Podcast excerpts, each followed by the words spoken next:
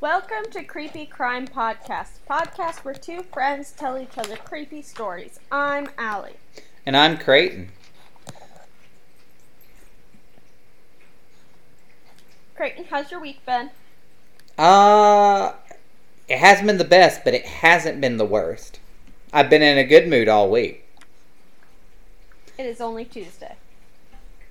Well, you know what? You don't have to throw that out there like that because you're right. And the week could get worse. In fact, it has a lot of potential to get worse. But as of right now, it's a good week. How has yours been? It also- has potential to get better. I mean, yeah, yeah, no, it definitely has potential to get better. Mine's been very stressful for only two days so far. That's been fun. yeah, how's the puppies? Well, the puppy and the two cats and the other puppy. Well, the actual puppy ran herself tired at the dog park for a while today, but has decided, since it is now 8 p.m., that it is time to be awake before bed. So, hopefully, she won't be too disruptive.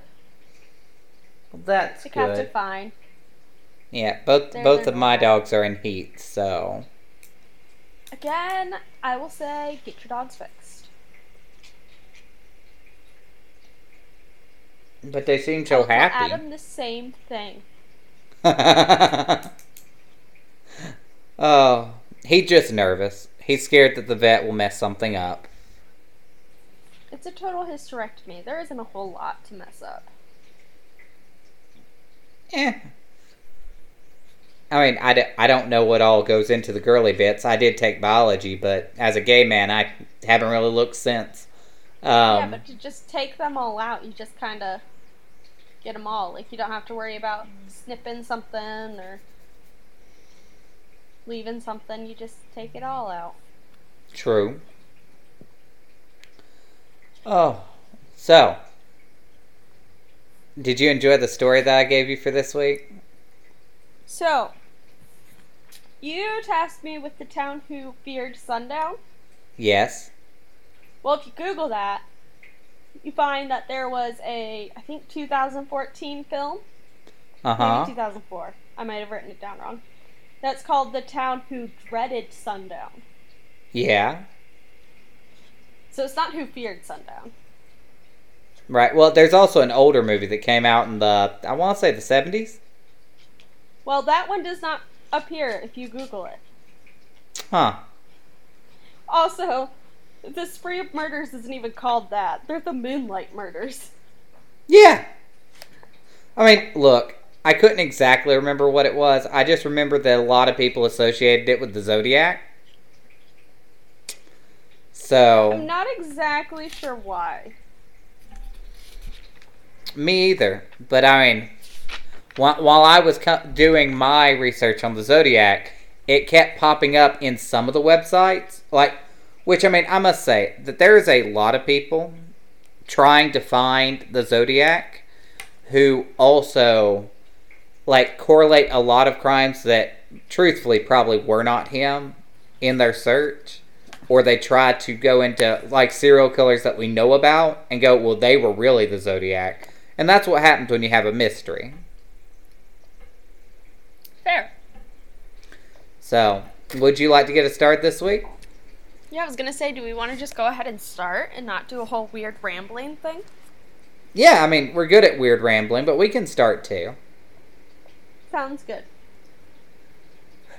So, the Texarkana Moonlight Murders were a string of attacks in 1946 with eight victims, five of which died.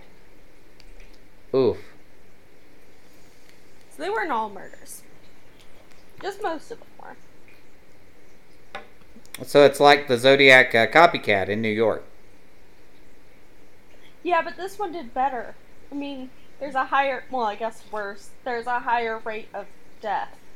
right he did really good for a killer really awful for a human And truthfully, like, one of the ones that didn't die probably should have, but we'll talk about that. Ah Not because she was a bad person, but because of all of her injuries. All right. She was lucky.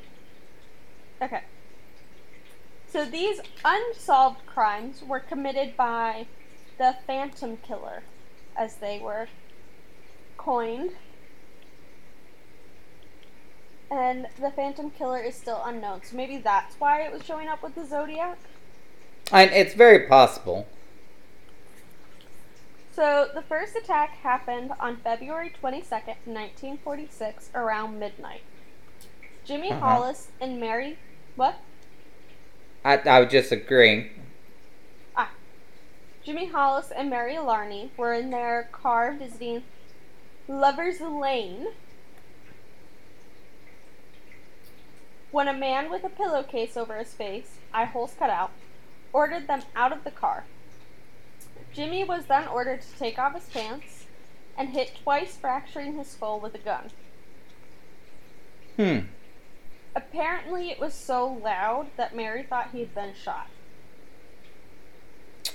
Uh, now, I'm not gonna lie, this right here, like, just from the start off description, does actually sound like the Zodiac. So Mary was hit with an object, a blunt object, throwing her to the ground. She was ordered to get up and then to run. She stopped in an abandoned car. The attacker then caught up and asked her why she ran. And she was like, because you told me to. And then was sec- sexually assaulted with the gun. Ooh. I wasn't really told what all happened. That's all it literally said. Well, you know So what? once I think that the word sexually assaulted is uh, descriptive enough for our purposes here. Yes, that is. So, once again free, she ran to a house and got the owners to call the police. At this point, Jimmy had gained consciousness because guess what? He wasn't dead. Um, and flagged down a car whose driver stopped at the who did not pick him up, left him there, but drove to a funeral home to also call the police. I mean, good for them for not picking up a stranger, I guess. This dude's bleeding from his head from a fractured skull. Yes. Okay. The police questioned Jimmy and Mary many times as the police thought they knew their attacker and were covering for them. Specifically, Mary, they continued to question, thinking that she was lying, that she did not know who her attacker was. Why did they think she was lying? Because they think that they were friends with the attacker and that they were covering for them. Uh, all right, that's an odd friendship, but you do you, boo. Exactly. There was a little bit of difference was um Mary thought that she could see that it was a white male. Yeah, like around the eye holes. Yeah. While um Jimmy was saying that it was a black male. Hmm. But they both said male and they both said six foot. So also it was like around midnight, so Dark, hard to see. so the next attack happened Saturday, March but they both survived. They were good. The next attack happened Saturday, March. Oh, and they all happened on the weekends, by the way. Oh. Yeah. So, Saturday, March 23rd, 1946, Richard Griffin and Polly Moore were found dead in Richard's car the morning of March 24th by a passerby. They were found dead on on a I think different lover's lane. Yeah. They had been placed in the car appearing asleep, but evidence showed Polly was Polly and actually Richard were killed outside the car and then put back in the car. Were they beat to death, like with the blunt force object? They were both shot in the back of the head. Huh. They think the gun was a Colt pistol wrapped in a blanket.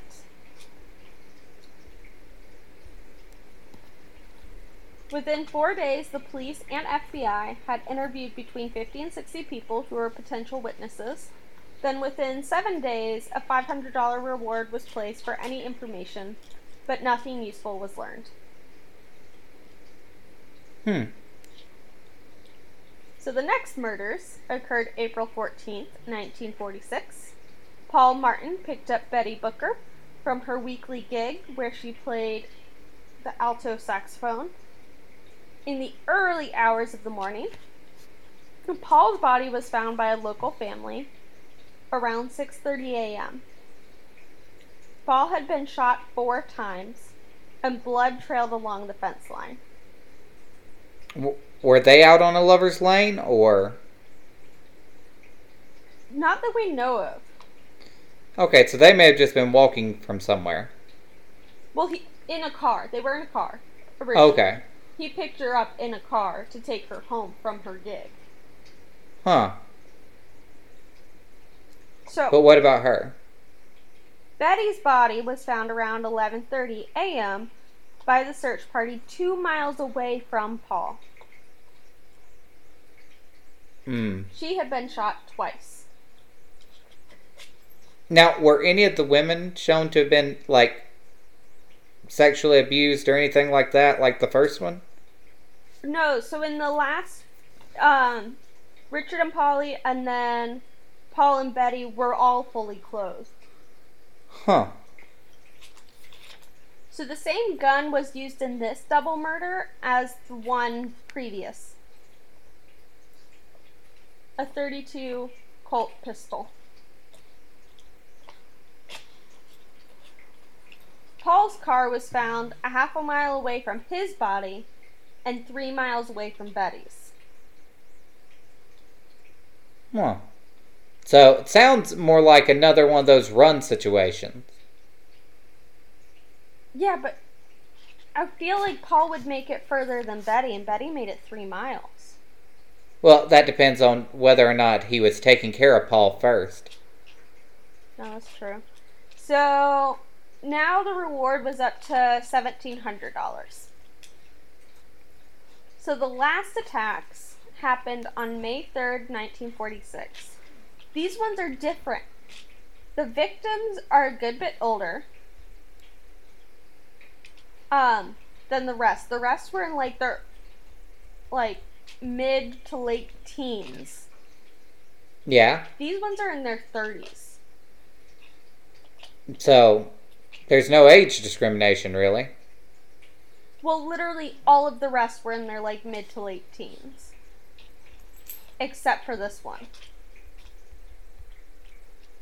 That's odd. This one Normally they don't also was- break. Also, this one was not in a car. Oh, was this like? What was going on with this one that was different than the car ones?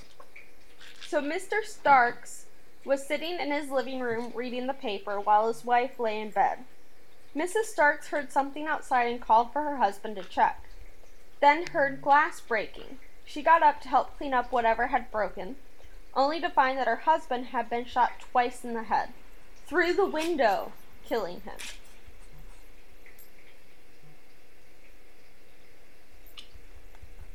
So this was more like that was almost like an assassination more than a. Uh, But how do you take like a pistol and shoot it through the window? that is a good question. So Mrs. Starnes, or Starks, sorry, Starks, was then shot twice in the face while trying to call the police. So she so like she was on the phone. She she got to the rotary and got started to call when she got shot in the face. So then she stumbled to try to get to the bedroom so that she could r- leave a note saying what had happened. Yeah. She starts seeing the attacker trying to get into the house.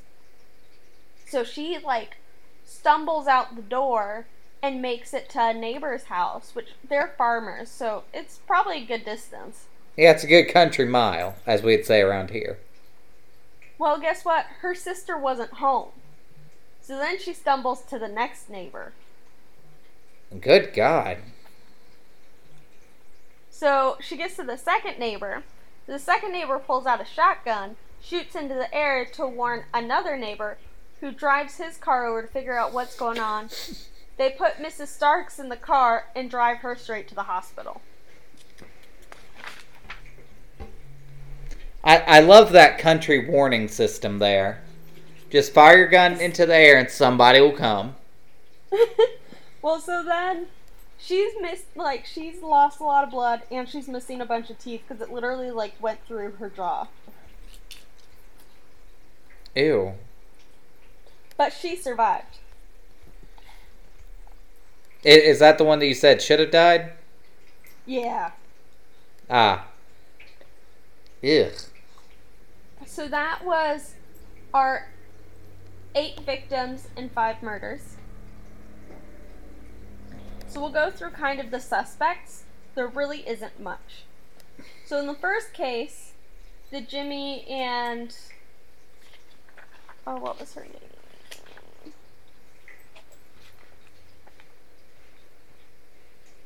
Jimmy and Mary. There are no suspects. Were questioned because again they thought that the people knew him. In the second case, which was the first murder, who was Richard and Polly, over 200 people were questioned and many leads followed. Three people were deemed suspects, but all were eventually cleared. So, nowhere is where they got. Yep. So in Paul and Betty's case, a taxi driver was a main suspect for a while. Yeah? which would make sense with you know um, Paul's car being left so far away. Right. But he was then cleared. Then a man trying to sell a saxophone, which remember Betty was playing the saxophone that night and they hadn't found it. So a man trying to sell a saxophone in a neighboring town at a music store was acting very strange when the clerk told him, "Oh, let me go get the manager." He freaked out and ran out the door. So they called the police. So, like a man tried to sell the saxophone? Sell a saxophone. Oh, We're so, assuming it was Betty's. Because he was acting very strange about it. yeah. And they don't have any leads of who the man was? So they caught up to him, Uh huh. Questioned him for a long time, and then released him, saying he what he didn't do it. And then they like six months after the murders, found Betty's saxophone near where her body was found. Oof. I think it was placed there. I think that they probably should have done a little bit more searching into this guy, but you know. Yeah. In the Starks case, people were questioned, but nothing really came of it.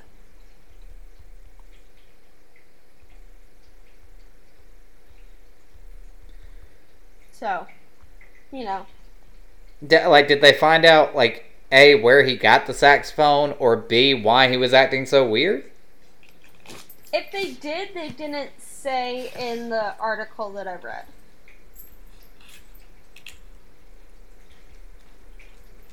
Huh.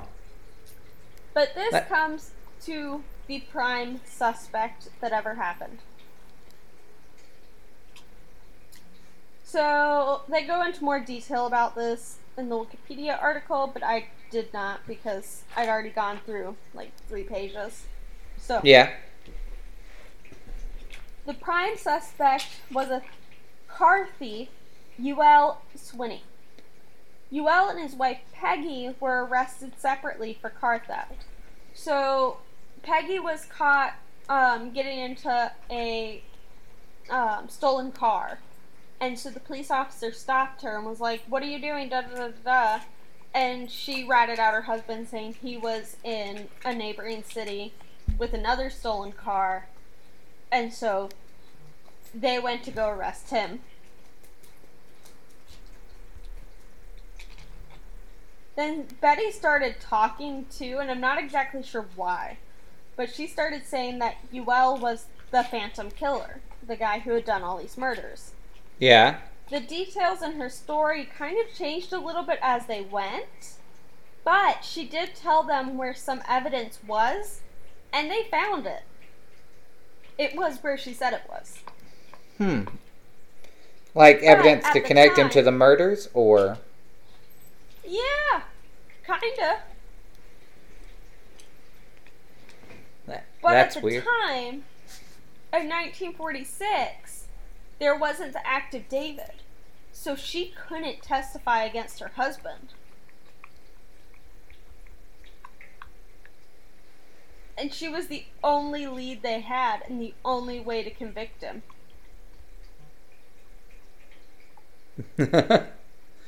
so, like, it would have been wife testifying against husband, which you can't force a wife to testify against her husband in court.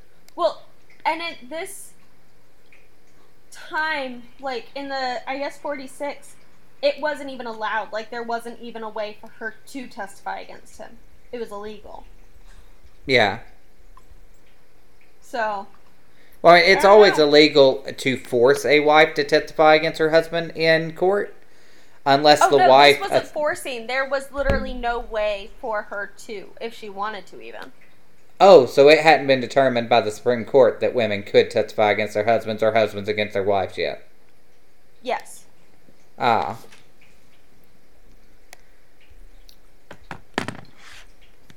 So, you know, you well could have been the murderer. He might not have been. No one's really sure. It was in the 40s. I don't think it was the Zodiac. No, I mean it's probably not. I think that the real connection to it is a everybody was kind of grasping at straws uh, for both of these cases, really, since nobody knows. And B, I think it's more the Lovers Lane murders that reminded them of the Zodiac more than anything. Yeah, and I'm still trying to figure out how they connected some of them other than them being around the same time and the same town. Because, like. Especially the last one was so different. Yeah, like, and also it may. I mean it's very possible that not all the murders were actually connected. I don't know. But So- that is the Texarkana Moonlight murders. I'm not gonna lie, that right there is less epic than I thought it was from all the connections I found in my Zodiac research. Or I not connections, but asked me like, was it a good one? I was like, yeah, but it wasn't like, Zodiac good. yeah. And then also, apparently, the town who dreaded sundown is loosely based on it. So maybe we should watch that sometime. But I don't know where to watch it on. I don't know, we'll have to find it somewhere. Yeah, because maybe we'd uh, um, think it was more epic once we did that. Yeah. Well, I, is that all you have for yours? Yes, that is all I have. Um, well, I will say that mine was actually well, it got me thinking about mine because I've known about it for a while. I learned about it, mm, I think, high school, and it happened like, like one of your family murders. no, no, no, no, but it, it's like from our childhood, uh, from America's childhood, really. And I think that a lot of kids born in the 80s and probably early 90s can connect to it. And I actually got it uh, from a text message I sent you the other day. Ooh, what'd you send me the other day? All right. So I think all children love cartoons growing up. I think that's just one of the things. And me and Adam have been reliving some of our favorite cartoons from when we were younger lately. Mainly uh, Naruto and uh, Avatar The Last Airbender. And now we're watching We're one of. watching Scooby Doo. Oh, I love Scooby Doo. Like, I'll watch it all the time, especially Scooby Doo Visits Zombie Island. And I'm not to lie, this one actually ruined one of my favorite uh, childhood movies. And you do know about it, and you're going to hate me for doing it. But this has to do with a girl Uh. named. Yes, I hate you. I hate you so much. yes, so this has to do with a little girl named Judith Barsi. By the Who way, a- he did not tell me what it was. As soon as he said that I would hate him for it, I knew exactly what he was talking about. so I, it is a really tragic story. And it's about a girl named Judith Barsi, who was only 10 years old when she was murdered by her father. And now, for a lot of people who are listening to this who are born in the 80s and 90s, you probably don't know Judith Barsi's name. But a lot of you will probably recognize her voice as she played in several movies as an actress, like she was the youngest daughter in Jaws the Revenge. But what she's more known for is the little girl from All Dogs Go to Heaven and from The Land Before Time. She played the voice of Ducky. Uh, her most famous quote from it is "Yep, yep, yep." Um, yes, now we all hate you. Yeah, no, I figured that we might. That's why I didn't tell you more about it before we recorded the episode because I figured that you wouldn't want me to record. So, um, I'll hate you now. Yeah, I, you know what? I'm cool with that. So, Judith was born in Los Angeles, California on June the 6th of 1978. She was the daughter of Joseph Joseph Istvan Barsi and Maria Virovacz. They were both immigrants who had fled Hungary following the 1956 uprising against communism. So, uh, they immigrated at different times, and they actually met in California, where Maria, the mother, was a uh, she was a waitress, and Joseph, who was a plumbing contractor, would come in, and he would actually spend money on drinks and always pay in hundred dollar bills. So, him and Maria started talking, and Maria kind of fell for him because he was a man who could provide her comfort and stability and protection. And being immigrants in a new country and not really knowing anyone was very important to them. So, when her daughter was born, Maria began preparing her to become an actress. And Maria's brother told her that the odds were like 10 million in one that Judith would succeed. But Maria never gave up on trying. And so, uh, when she was five, they actually went to a skating rink to where Judith was skating, and there was a uh, commercial crew there trying to film a commercial about the skating rink. And so, when they saw her out on the ice and saw how talented she was and how graceful she was and how much fun she was, they thought that she'd be the perfect person to be in their uh, in their commercial. So they hired her on the spot to be in the commercial, and ever since then, her acting career really started to take off. She was in over seventy-two commercials. She was in several different films. Uh, like the one called Fatal Vision. I thought I'd forgotten to write down. It's just at the bottom. Uh, and the real sad part is in Fatal Vision, she actually played a young girl who was killed by her father. Oh no. Right. And so they say the reason that she was so popular is because she was a little bit smaller than she was supposed to be at her age. So according to her agent, which was Ruth Hanson, even though she was 10, she was still playing roles that were like 7 or 8. So she actually had a growth problem and had to receive hormone injections at UCLA to encourage her growth.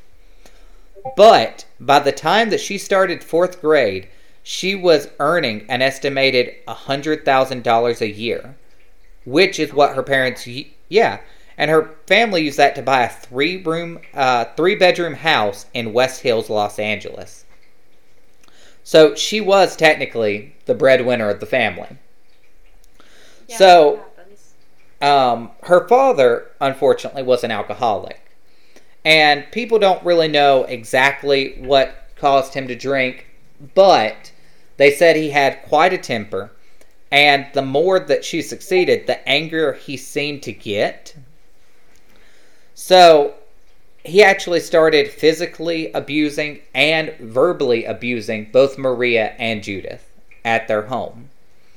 And it got so bad that in December of 1986, Maria reported his threats and the physical abuse to the police. But after the police found no physical signs of abuse, they said there was really nothing they could do to prove it. And so she decided not to press charges because they couldn't Did win in court. well, I mean, that's uh that's a good question. But now after the incident with the police, Joseph was said to have stopped drinking. But although he had stopped drinking, his temper was still there, and he made various threats to Judith. And some of these threats were very graphic, such as he told them that he would cut their throats and burn down the house. He also reportedly hid a telegram informing Maria that a relative in Hungary had died in an attempt to prevent her from leaving the U.S. with Judith. And as the physical violence continued, uh, Judith actually told a friend their father threw pots and pans at her and that it nearly broke her nose, caused a nosebleed.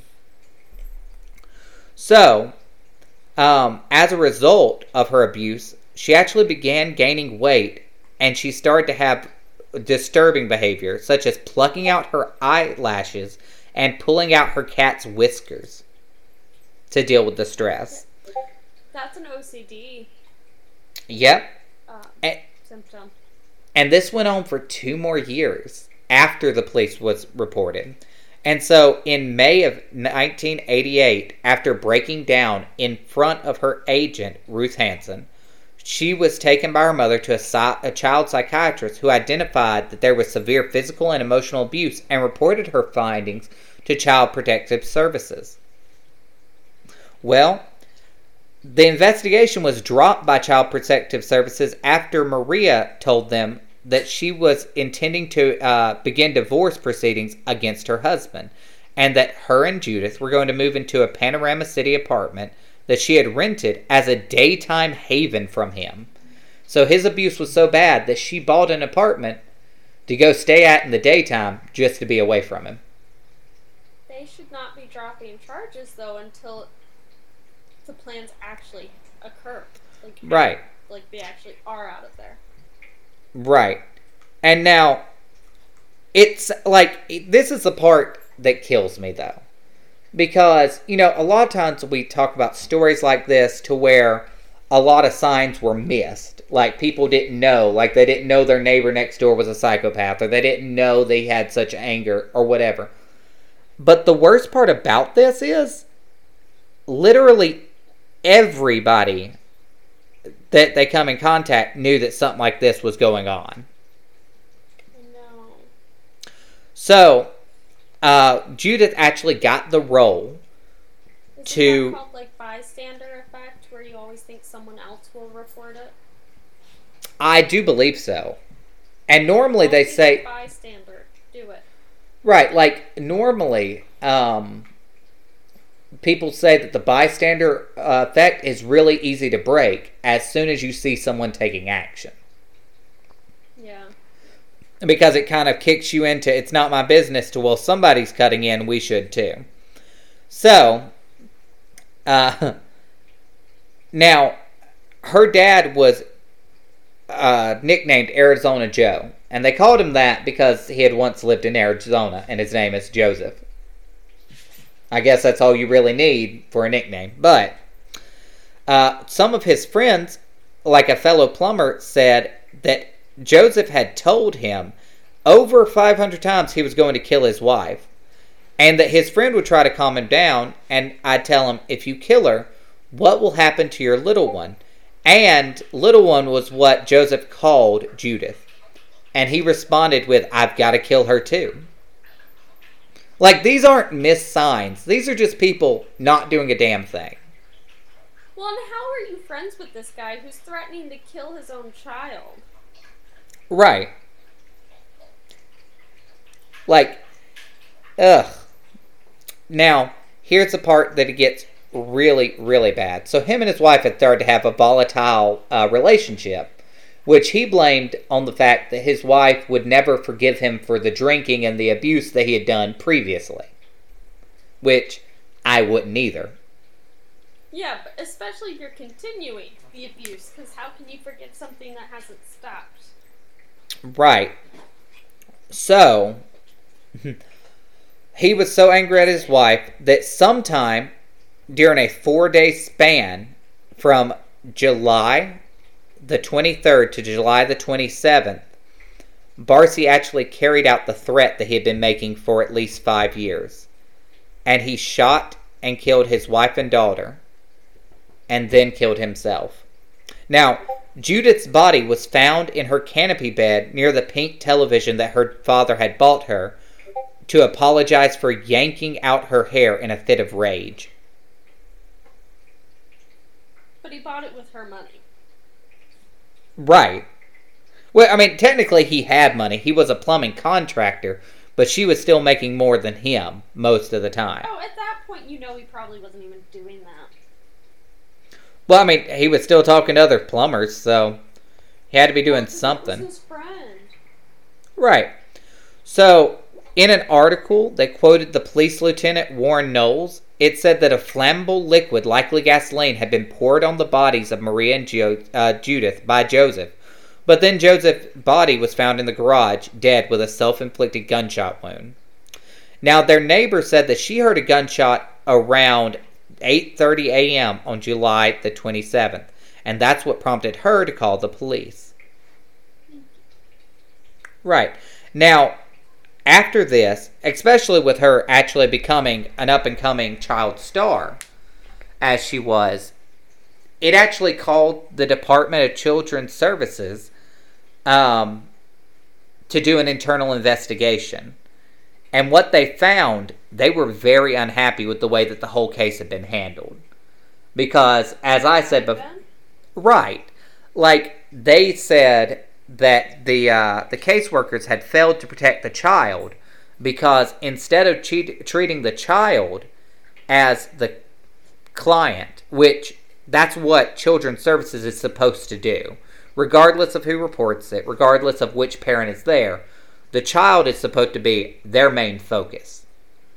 But they took Maria's word that she was going to divorce her husband and dropped the case, which is what led to this.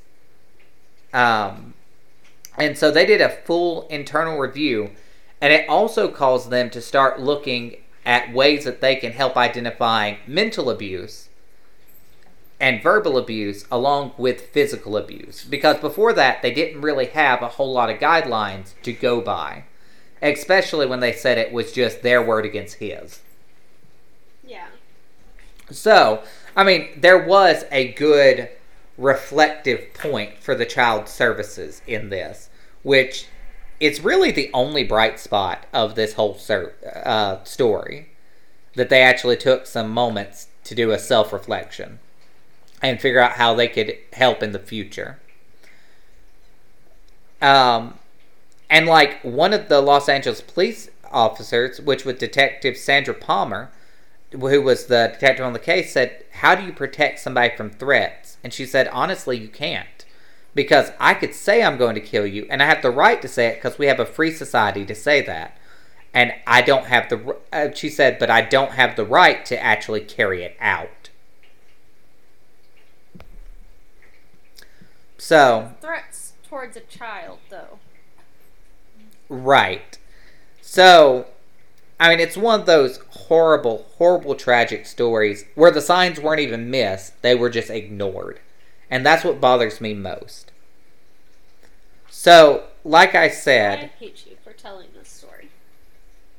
oh, yeah, no, I just wanted to ruin everybody's childhood as much as it ruined mine to understand, or to find out about it. So, there is another thing that happened. So, like the movie All Dogs Go to Heaven was actually not released until 1989, which is the year after she was uh, murdered. And so, uh, the director of All Dogs Go to Heaven is the same one who had worked with her in The Land Before Time. And he gave her a full, uh, like, closing credits tribute in the song Love Survives that was dedicated in her memory at the end of the movie. Because they still had her voice in it, because she is the little girl uh, in All Dogs Go to Heaven.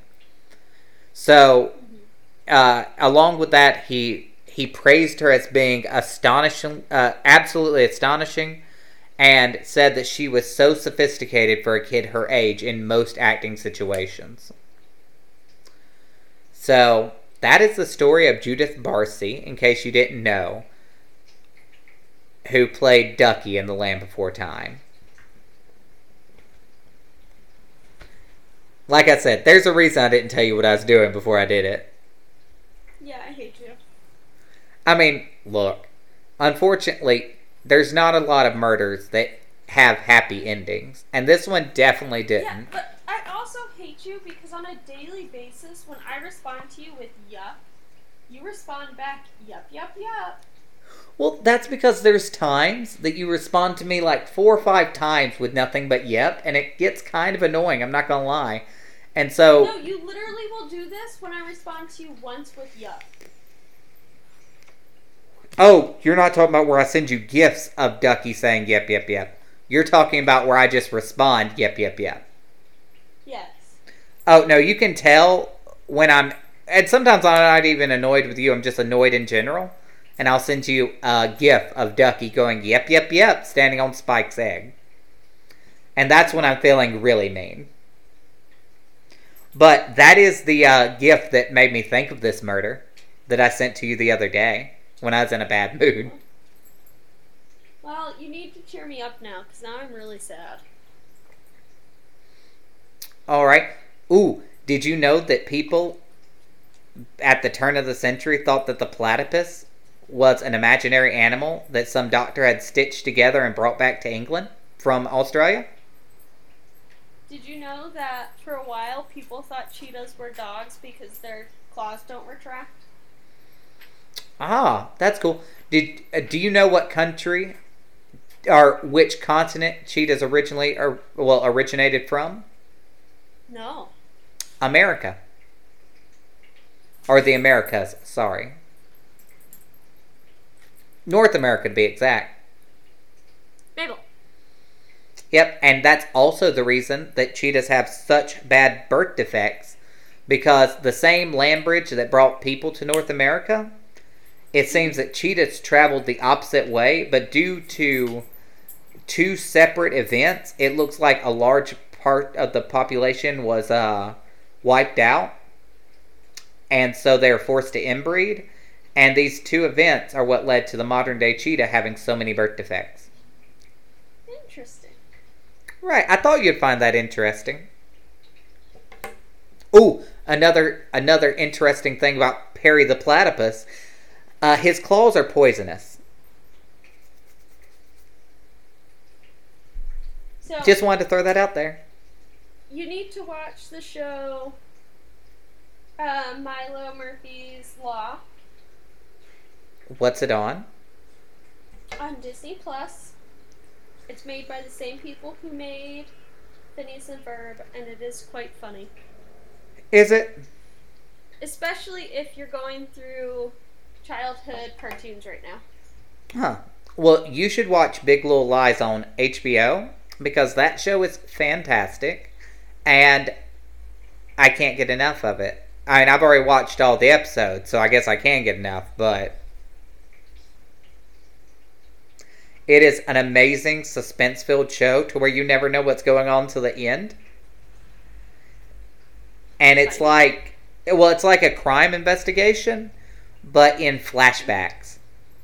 So the whole time you're trying to figure out who died, and most of the show you're like, all these people deserve to die at one point or another.